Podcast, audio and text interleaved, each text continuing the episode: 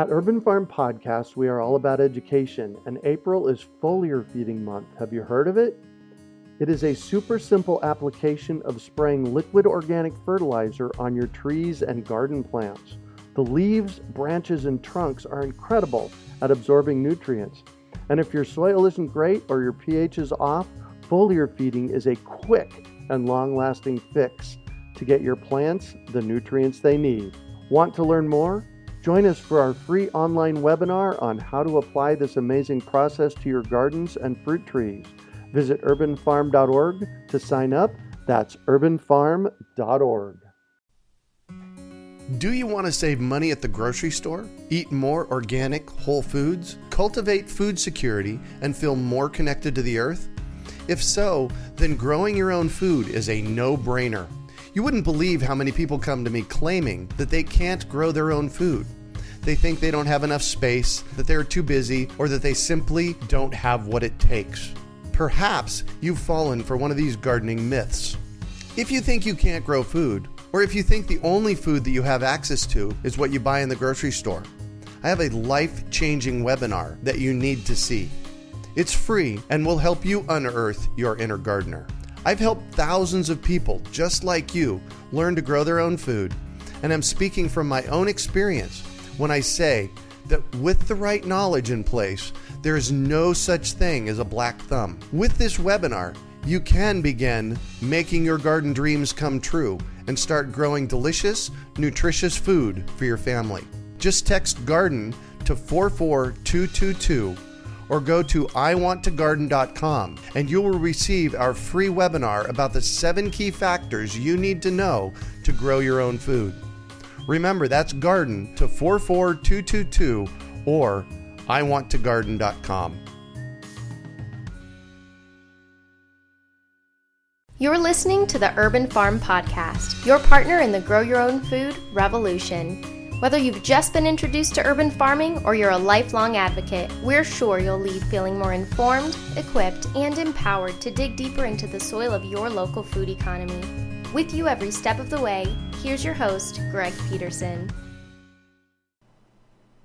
Today on the Urban Farm Podcast, we have Denise Stalder, one of our featured farmers, to talk about her experience with growing food to support their retirement. Denise is a grandmother of 8 who was forced into retirement from a management position at the age of 57. She and her husband rented a community garden plot of 1,000 square feet to save money by supplementing their food budget.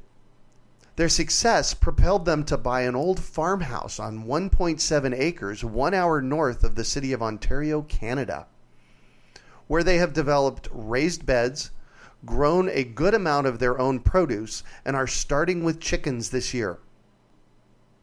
They have found this has been a wonderful retirement solution for them. This is their way to reduce expenses and create a lifestyle that is healthy, happy, and a wonderful example for their grandchildren, who are learning all about where food comes from. Welcome to the show today, Denise. Thank you very much, Greg. Thanks for letting me take part in this. Oh, yeah, absolutely. So I shared a bit about you. Can you fill in the blanks for us and share more about the path you took to get where you're at now? Well, I kind of got here a little bit, not of my own choosing, but then hopefully by my own choosing. I had a very, very busy job and was kind of packaged out at 57. It was a change in management structure, which happens like so frequently to everyone now. Yeah. And it was a bit of a shock because I was 57 at the time. I didn't think I was ready for retirement. Mm-hmm. But we started, you know, as time kind of went by, my husband and I, to ask ourselves, where did we want our lives to go? Uh-huh. And maybe this wasn't such a bad thing. Mm. And where do we see ourselves in the future? And more it came down to we wanted a little bit more control in our life, a little bit more control in what we were eating.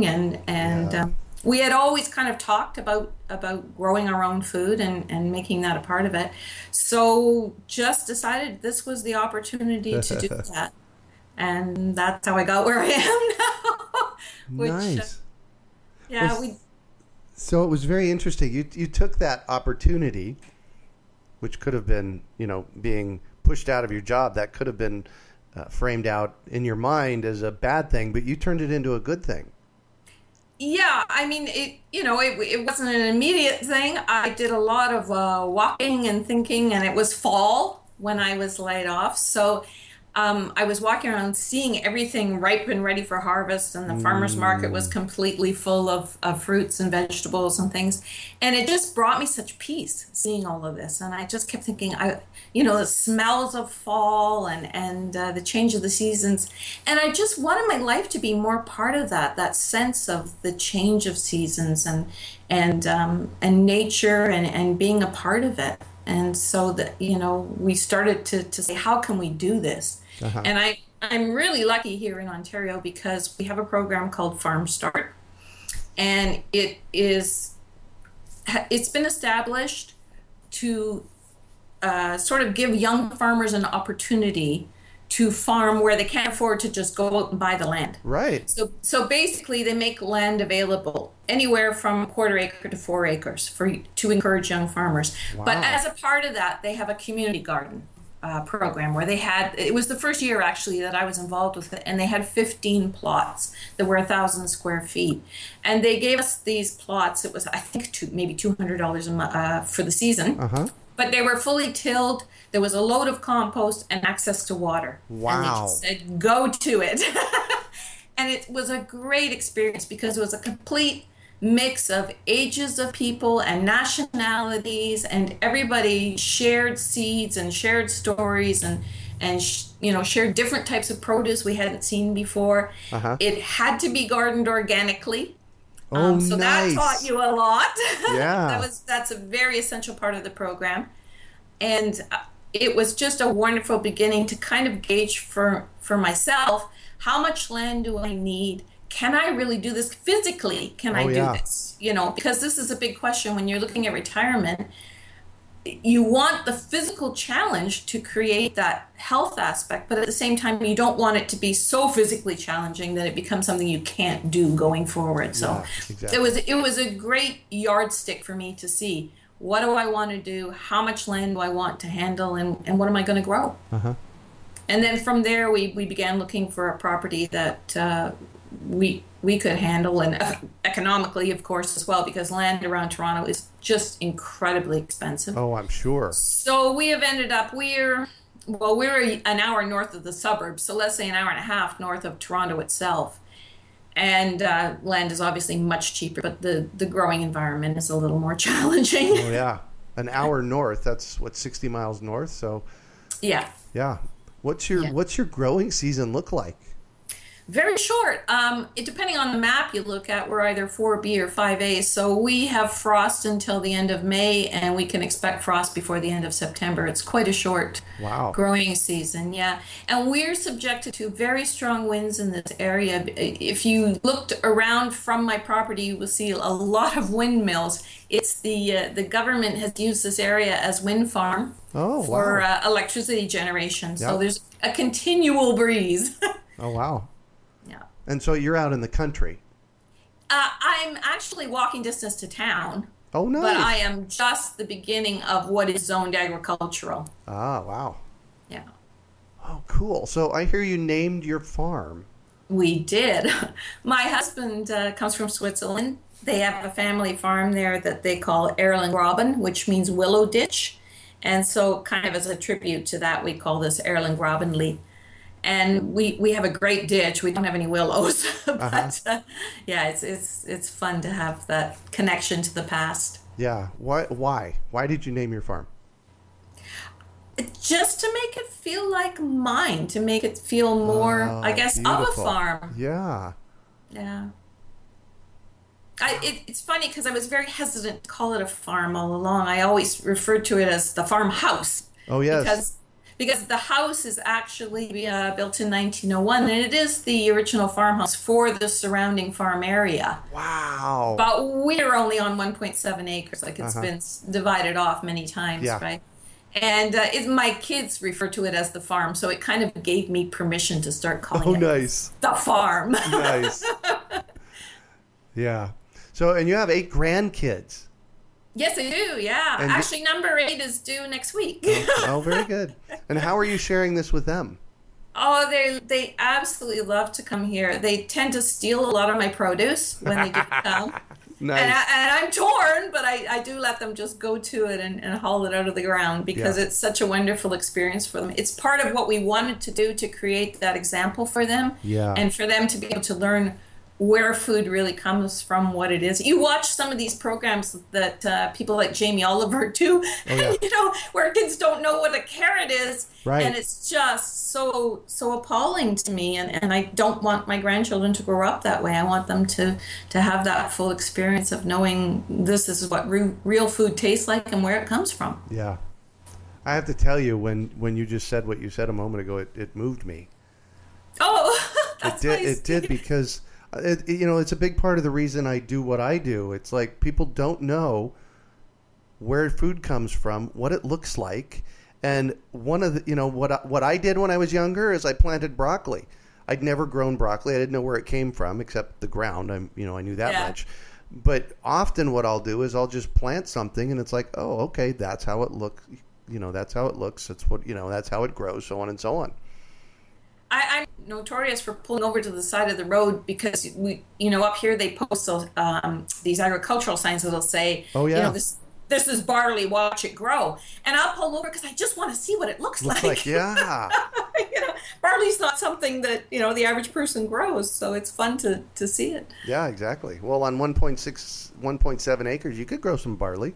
I guess I could. I am starting to look at cover crops this year. That's my new thing. So, oh, nice. Yeah, you never know. Why cover crops? Just to build the soil. There was a bed here when we moved here. It's 21 feet by 7. Uh-huh. And I sort of felt like that poor bed had seen a lot of work. Oh, we've since added 7 additional raised beds in similar size. So this year I decided that poor bed needed a rest, and I've sown it with red clover. So we'll see how that works out. Oh, nice. How cool is that? So what are you growing? Everything. I decided that the first couple of years would be kind of a test period, and I would just plant stuff and just kind of from there decide what I like to grow, what I like to eat, and what will do well in the climate, because it is a changing climate for me. Uh-huh. And a change in soil, because the soil around Toronto is very heavy clay. And when we got up here, I was over the moon because the soil is wonderful in this area, quite loose. Uh-huh. So it's real, like all of a sudden I have incredible carrots. I've never been able to grow carrots of any length before. Wow. I forget that I can grow long style carrots now. And I'm absolutely thrilled because my long carrots won first place at the Horticultural Society meet last week. So, wow, really? Yeah, that's how different the soil is. Oh, congratulations. That was just an awesome thing. But I'm growing everything. I've discovered I absolutely love kale in my smoothies. I've never grown kale before. Yeah. And the squash, I have a pumpkin that's about ready to harvest soon. I have tomatoes galore, of course. Mm-hmm. And I like trying a few heritage seeds every year too, things that I haven't tried before. Oh, yeah. And just good for you. That whole concept of growing something that has that link to the past is just romantic to me. I love it. Yeah. I can completely get that. Yeah. So your climate up there is a little bit different. Yeah. But the days are longer, though. Like this time of year, what time does the sun go down? It's about 8:30 now, but the end of June, we have daylight till 9:30, going on 10 o'clock. It's still quite light out, yeah. Wow. So it's a big adjustment for my chickens. They're discovering, they're new, this is their first year, and they're discovering, wait a minute, we have to go to bed at 8:30 all of a sudden. Getting earlier and earlier. Right. And that's part of how you get such bounty in your harvests, because you have the long days. Yeah, especially the cool crops just do so well up here. I struggle a bit, although I've got a great crop of peppers this year, which is a surprise. We've had a really hot summer for this area and very dry. Last summer, I didn't irrigate my vegetables at all. And this year I was watering every day at some portion of the garden because it's been so dry. So dry, yeah. Yeah, and so hot. The Humidex has been in the 40s. Oh, sorry, we're in Celsius, so I can't convert it for you. That's all right. But it's over 100. Yeah, the 40s is over 100. Yeah, exactly. Yeah, so it's been a really hot summer. But normally, you know, we tend to have fairly warm, humid summers and then brittle winters, a lot of snow. Got it. So...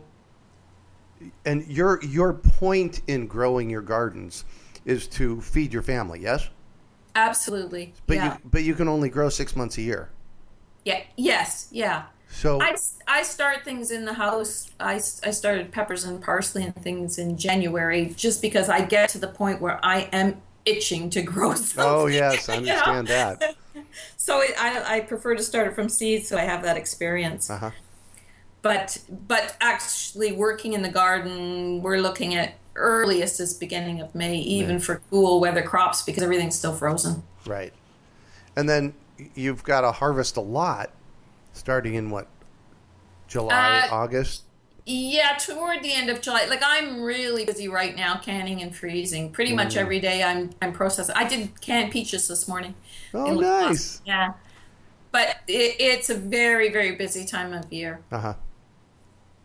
In terms of the harvest anyway, yeah. Right, exactly. So peaches, what else have you canned this week? I've done a lot of pickles. I've frozen sweet corn, and we've got a lot of beans I'm putting up. I did peas before they finished. I'm hoping to get another crop in before winter comes. Uh-huh. Tomato sauce I've been doing. I love tomato sauce because I tend to freeze that, but I do it like a batch a day. I go out and pick all the tomatoes and say, okay, what ones, you know, are kind of, I don't want to eat them fresh. Boom, this is a batch of tomato sauce into the freezer. Rather than a lot of my Italian compatriots do the whole family gets together and they do, you know, 8 bushels of tomatoes. I don't have enough friends to do that. So one batch a day works for me. Cool. So do you share any of your produce outside of your family, or is it all for your family? You know, it's funny because now that I am retired, when I was working, I was, every time I see something I thought kids would like, I bought it. You know, the money wasn't the question at the time. And now, of course, because we've scaled back our lifestyle so much, gifts have become things from the garden, and a lot of times it's, you know, here's a jar of homemade pickles, here's a jar of homemade jam or pepper jelly or something. And, you know, I think that's in a way a better gift because it's a gift of my time. It's a gift of something very personal. Oh, man. So, yeah. For sure. And so do you have systems in place to, you know, deal with the surplus when it arrives? Well, I try to share with all my children and grandchildren and close friends. And other than that, then it's a matter of canning it or freezing it or drying it. And I haven't yet got to the point where I can handle it. Although I do have my husband's work. Last year, I shared some with the people at his work. And a few people have asked me if I'd be willing to sell some. So that's that. Oh, nice. For the future to come. And that was part of when we got the property. The idea was that we had enough garden to feed ourselves, but the potential that if we needed a little bit of extra income down the road, that we could, you know, sell herbs or something to that effect, that option would be there for us. Yeah. Yeah. Have you thought about putting a greenhouse in? Yeah, that's my dream. I'm hoping next year. It'll probably be the year after. Mm-hmm. I just was gifted 8 windows that I'm hoping to do a big cold frame with. Nice. So that I hope I have in place very shortly. Uh-huh. We're in the middle of building. We've built a beautiful outside coop for the chickens that they adore, but winter's coming. Yeah. So now we have to build the same thing on the inside of the drive shed to keep them warm through the winter. Yeah. So that's got to come before the cold frame and that. But yeah, a greenhouse is a big goal for me because that would certainly extend my season and let me do things like melons and that I really can't do now. Yeah. So you have chickens, yes? I I do. We got them at the end of April as day olds. I have 8. Oh, very good. Yeah, and I actually ordered 8 because they told me not to expect them all to survive, and they did. Oh, nice. I'm very thrilled. Nice. So let's see here. April, May, June, July, August. So they've just started laying. Not quite. I'm expecting within the next couple of weeks. I actually just yesterday started them on layer feeds, so I'm hoping that we're getting close. And I just opened up the nest boxes. Yeah. Yeah, we're close. Fantastic. All right. Do they all have names?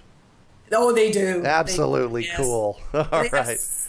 Names and personalities. Oh, yes, they do, don't they? Yeah. Oh, it's so amazing. We actually had one of our chickens. We have 16 now here at the Urban Farm, and one of them passed away this morning. And it's, you know, they're family pets at this point. That's exactly. They're my husband laughs all the time and keeps saying to me, "You do know they're chickens, right?" I'm going to see the girls. Yep. Yeah, exactly. So here's my curiosity. I have a friend who lives in Guelph, and he's got chickens, and he actually sends the chickens away in the winter because it's cold and snow and so on and so on. What? How do you manage the chickens in the winter? Well, this is all theoretical, of course, because I haven't been through winter, but I have talked to people up here with the chickens. We chose the breeds we chose because they are cold hardy. Uh-huh. And from what I understand, cold is not as much of a problem for chickens as the heat is. Yeah. Yeah, and I have spent the summer running down there at noon with frozen pieces of mango to cool down my chickens, because it's been so very hot. But we located our coop on the side of the barn that's protected from the wind. Oh, all right. Uh-huh. They have a slanted roof so that the snow will roll off. Uh-huh. They are in the deep litter system, which I understand will generate some warmth. Some heat, in the winter, yeah. Hold on, before we go there, say a little bit about what the deep litter system is so that our listeners know. Sure.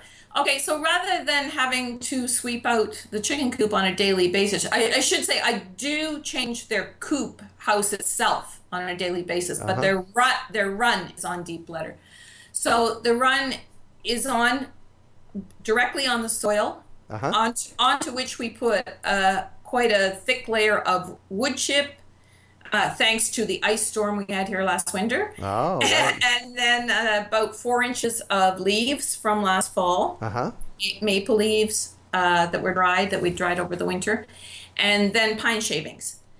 And then we probably at least once a week I top that up with another layer of either pine shavings or leaves or straw, whatever I have available. But the chickens, we are constantly turning that over. And we try to encourage that with a little bit of scattered scratch once in a while as well. Right. A little bit of food so that it makes them very active with it. And mind you, you don't have to encourage them. They love to do it. Yeah. So they dig and they turn. And basically what they're creating is a compost pile. They are on compost.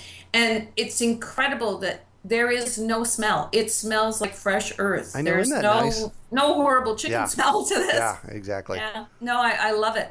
So in the part that makes heat then is it is composting a little bit. So in the wintertime you're getting some heat kind of radiating off of that. How cool is that? Exactly. Yeah. Yeah. So our intention for the winter is to build the same system on the inside of the drive shed with a pop hole going out into the outdoor run. Uh-huh. And from what we understand, unless it's, really sub minus 20 kind of temperatures and icy, they like to go out. They don't mind a little bit of snow on the ground, and they'll go out and scratch around in their in the deep litter outside all winter. Wow! So that's our hope that they're going to enjoy that. But they will be sheltered within the barn. Otherwise, I have heat lamps if I need it. And, right. Of course you do. Of course we do. So, and do they continue laying all winter? From what I understand, because mine haven't started to lay yet. Yeah. As long as you give them a little bit of supplemental lighting, they won't lay quite as frequently as they will during the summer months. Mm-hmm. But if you supplement the early light then they will continue to lay. So we're going to test that theory as well. Oh, you and I will have to talk about this next year. I'll let you know if it all worked out. Oh, yeah, exactly. Yeah. Exactly. Wow, how cool is that? Yeah. So are you keeping any other urban livestock? Not yet, but I am hoping next year to have bees. My daughter is a horticulturalist, and she has a friend who rescues wild swarms. So we've been talking, about doing the research over the winter, and if we think we're up to it come spring, we're going to get the hive ready, and then when they get a wild swarm, they'll be happy to bring it to us. So I'd like to do that. Honey sounds wonderful, but more just because I'd love to have the bees around the garden and encourage them. Yeah. Yeah, I've planted, my garden is full of pollinator flowers. And I did grow a whole section for cut flowers this year, but I found I don't have the heart to cut them because the bees are so active on them. Oh, yeah. I think, I'll just leave them in the garden for the bees. So, yeah. Wow. Oh, my gosh. It just sounds like you have so much fun doing this. I do, and it's funny because a lot of my friends and family, I think when we bought the place, thought we'd lost our minds. They all kept saying, why would you want to do that at this age? Why aren't you looking for a condo downtown? Yeah. And now they're all going, oh my God, you look so happy. You look so peaceful, so fulfilled.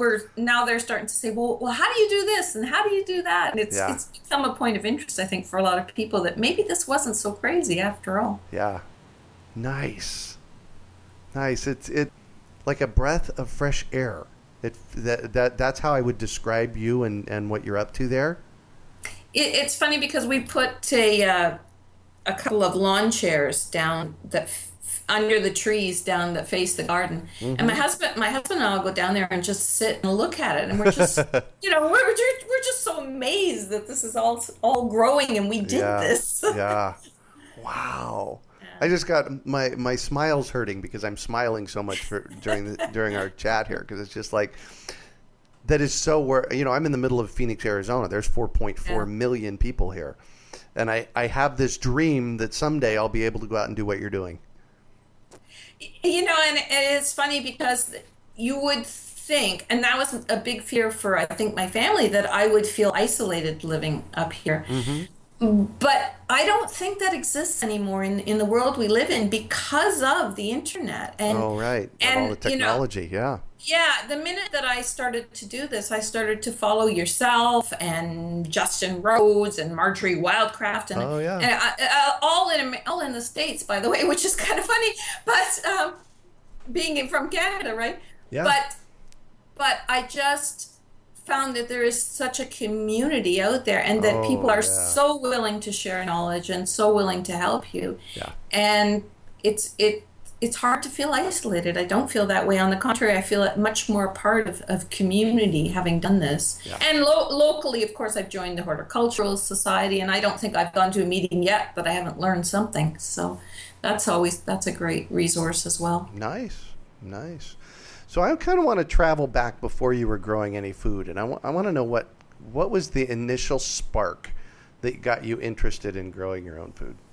I always thought it was fascinating because where I grew up, I grew up totally in a city environment or suburban environment, but where our house was built behind us, there was an older lady had a vegetable garden, so I thought that was fascinating. Uh-huh. And then when I was 14, I started dating this guy he actually is my ex-husband.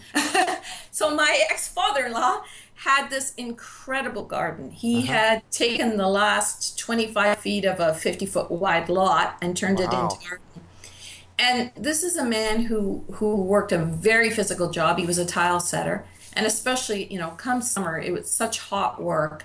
And he would come home from a full day of physical labor and head straight to the garden. And he'd be out there for an hour with his puttering and everything. And then he'd come and he'd get his beer and he'd sit on the back patio.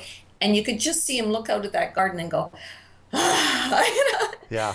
And that house was the hangout for all of the friends. They had 4 kids, and all of their friends hung out there. Yeah. And they fed everyone constantly from that garden. I mean, they weren't rich people. They could never have financially done what they did or been as hospitable or as generous as they were if it wasn't for that garden. And it just moved me so much at that age. I just thought, this is what I want to be when I grow up.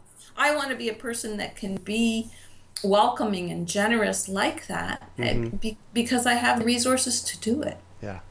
You know? When one of the things I have found over and over and over again in my garden, and I've been growing food here for 41 years in Phoenix now, is that there is such an abundance that grows in nature. Yeah. In fact, I often say that the only place on the planet that lack lives is between our ears. I like that. Yeah, because, you know, when I look at my garden and my apple trees and my peach trees and the tomatoes that we harvest tomatoes in May, by the way. So mine aren't even planted yet. Exactly. I look at that. I take a look at that abundance, and it's just like, wow. Yeah. Wow.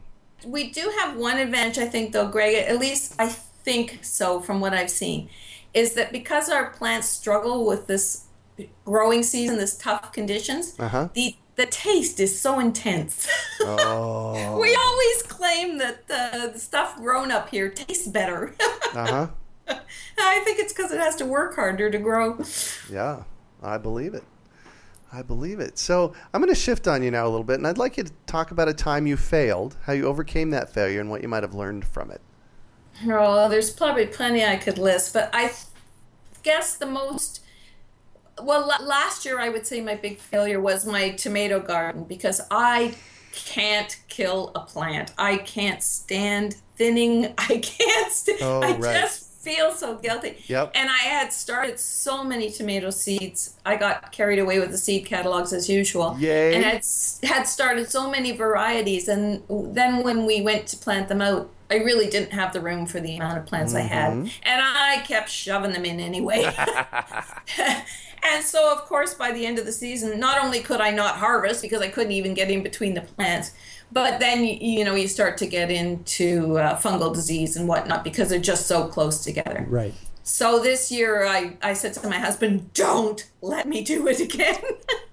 And I behaved this year, and the tomatoes are wonderful. So, you know, it really, really is a lesson well learned. Yeah.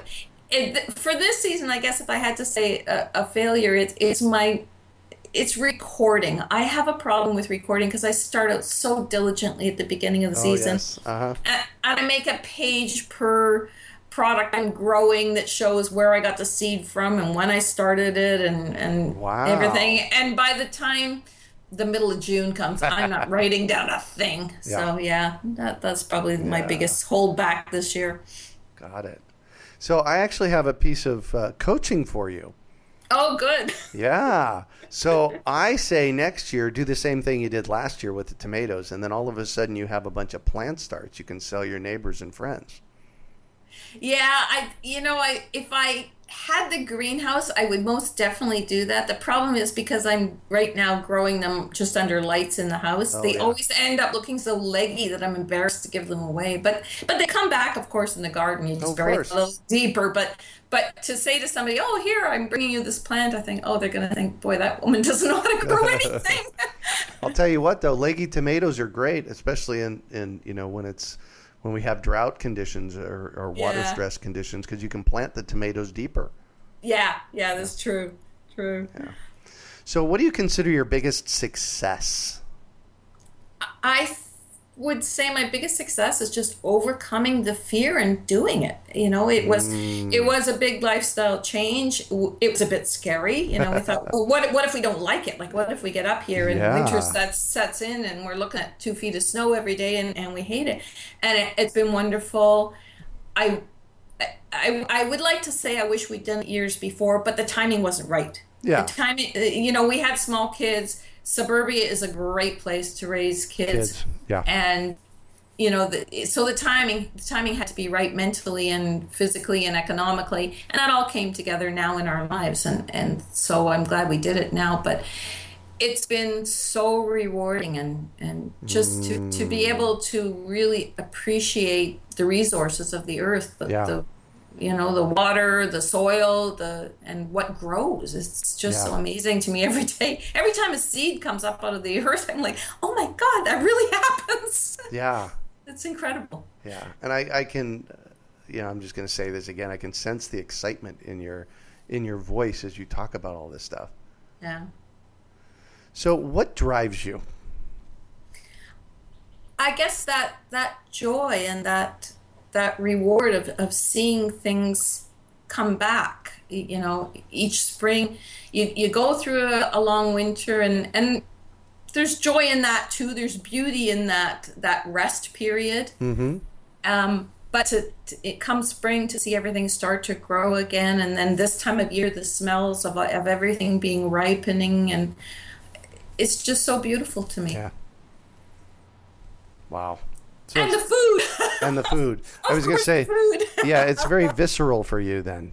Yeah, I mean, I love to cook. I love to eat. Yeah. And more, you know, at part and parcel of this process of growing has been the nutrition side of it. I've had the time to look into that more and more. We try to eat as much as we can. Probably, I would say right now, 60%, if not more, of every meal is straight out of the garden. Wow. I know what's gone into it. Yeah. And that's just such an incredible feeling.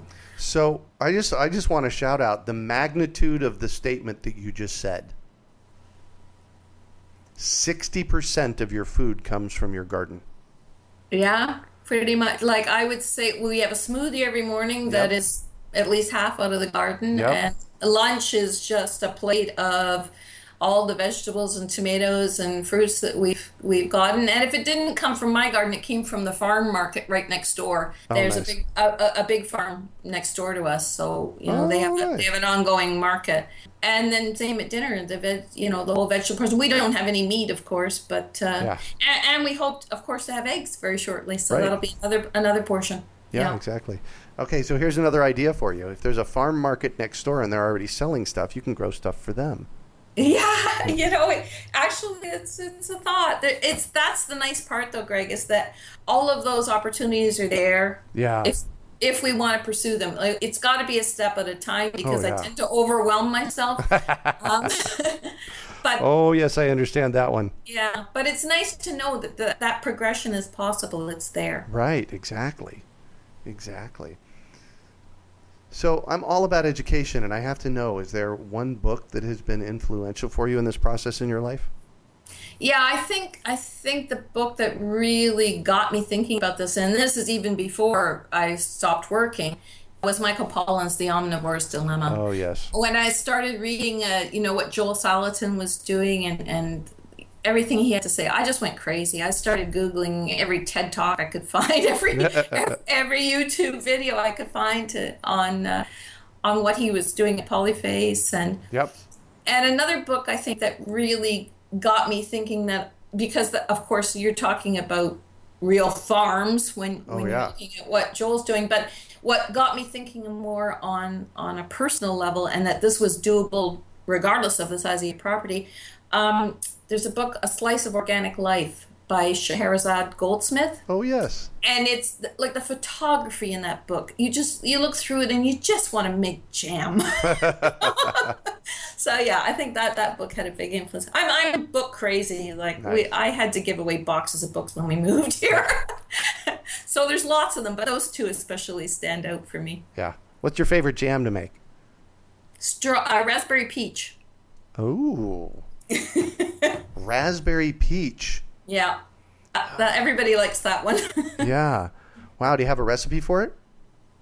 I kind of just wing it every time I go. All right. I start with the Bernardin canning book, and then I usually kind of tweak from there. Yeah. Yeah. Fantastic. So what one final piece of advice do you have for our listeners? Just do it. Don't be afraid. Don't be chicken like me. Get chickens, but don't be chicken. And that this is an option for people at retirement, if not sooner, because we have to think about quality of life going forward. The world's got to be a bit of a scary place, and you know, economically things aren't as steady as they were, you know, 10, 15 years ago. And so a lot of people going into this phase of life, this is a wonderful option because it forces you to be physical. It forces you to learn new things in a great way, not forces as in it's something awful. It's wonderful. Right. Yeah. And you can scale it to whatever is doable for you. And at the same time, out of that comes this incredibly healthy food to support your health going forward in life. So it's just win-win no matter what. And you set the example for your grandkids and your kids and, you know, all these young ones coming up. Yeah, exactly. Wow.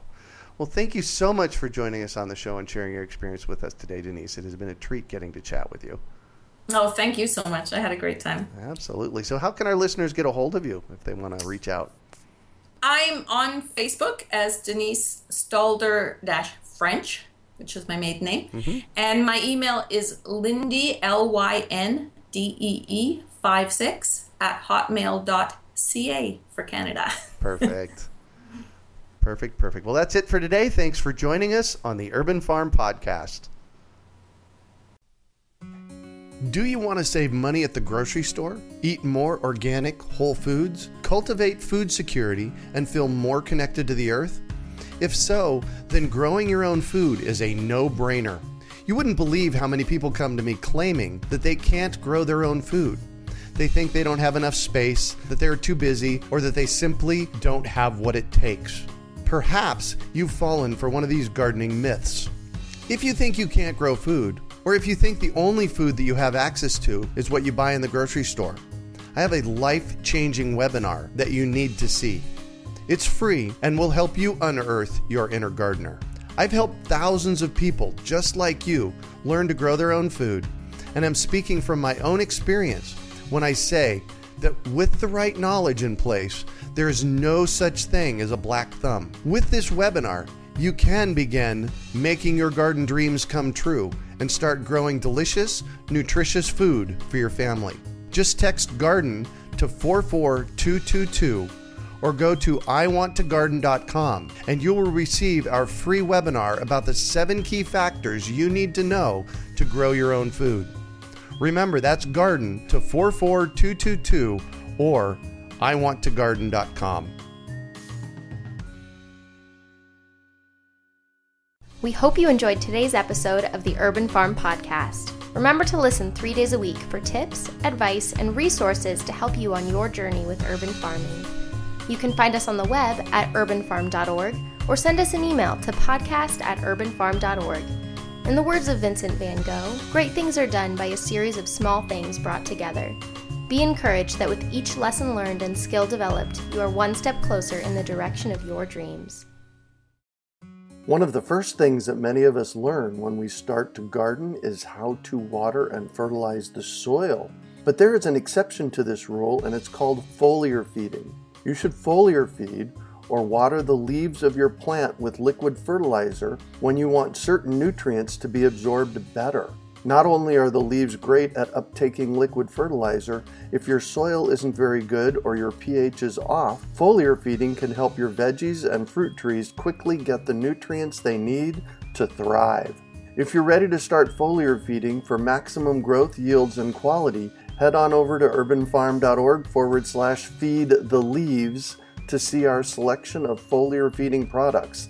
That's urbanfarm.org/feed-the-leaves.